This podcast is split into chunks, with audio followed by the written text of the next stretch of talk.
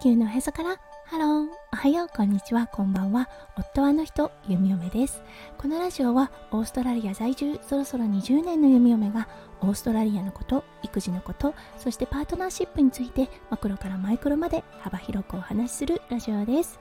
今日もこのラジオに遊びに来てくださってありがとうございます。今日は2月6日月曜日ですね。皆さんどんな月曜日の午後お過ごしでしょうか？弓嫁は今日は看護のお仕事に来ているのでこの収録は先日したものとなっています。はい最近息子くんが月金で行っているデイケアだったんですがそうちょっとね登園の時に泣いてしまうことが多いです。うーん今日はどうだったかなといったような感じです。はいそれでは最初のコーナー略すの大好き今日の Aussie English。はい今日のワードは Crikey はいこれ CRIKEY とスペルアウトします。はい、これ直訳すると驚きを表す表現法となります。うん、なのでね、男性が crikey みたいな感じで叫んでいると、ああ、なるほど、何かね、驚くようなことがあったのかなと思う弓嫁です。うん、女性の方はどうでしょうあんまり使わないかもしれないですね。そう、スラング、どちらかというとね、やっぱり男性がメインで使っているかなといったような印象を受ける弓嫁です。はい、それでは今日のテーマに移りましょう。今日のテーマはバイリンガル育児の今についてお話ししたいと思います。それでは今日も元気に弓嫁ラジオをスタートします。はい、息子くん、現在3歳4ヶ月を迎えたところです。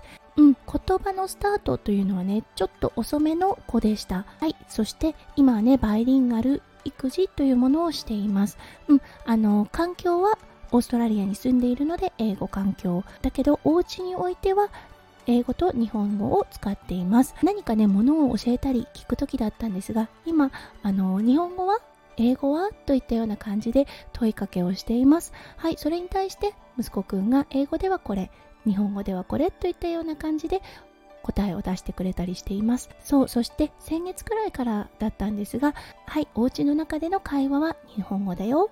外でお話しするときは英語だよというようなことをことあるごとに伝えています。はい。オーストラリアにおいてバイリンガル育児を考えたときにね、やはりね、周りが英語環境なので、どちらかというと英語主体になってしまうんですね。そう、言語といった意味合いでも日本語は難しいです。そして英語の方がね、やはり簡単だと思います。はい。なので今から弓嫁たちがしなければならないというのは日本語環境を整えるということなんですね。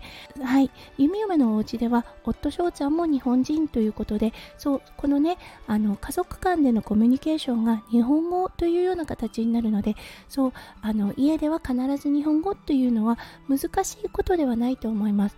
ただね脳にあるスイッチを切り替えてもらわないといけないので今からね脳にそのスイッチを作るというような作業を現時点ではしているような感じです。今息子くんを見ていると2つの言語があるんだなということは理解しているようです。はい iPad とかを見ていてねプログラムが英語になっています。そうそしてねその問いかけ、うん、あの教材の問いかけが難しい場合ですね。は弓嫁にこれ何？っていう風なことを聞いたりします。はい。なので弓嫁が日本語で訳してそれをやってもらうというような感じになっています。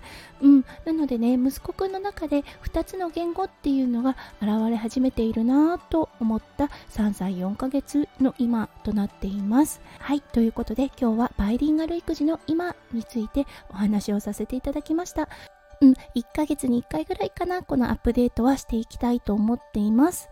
はい、それでは今日も最後まで聞いてくださって本当にありがとうございました。皆さんの一日がキラキラがいっぱいいっぱい詰まった素敵な素敵なものでありますよう、弓嫁心からお祈りいたしております。それではまた明日の配信でお会いしましょう。地球のおへそから。ハロー、弓嫁ラジオ、弓嫁でした。じゃあね、バイバイ。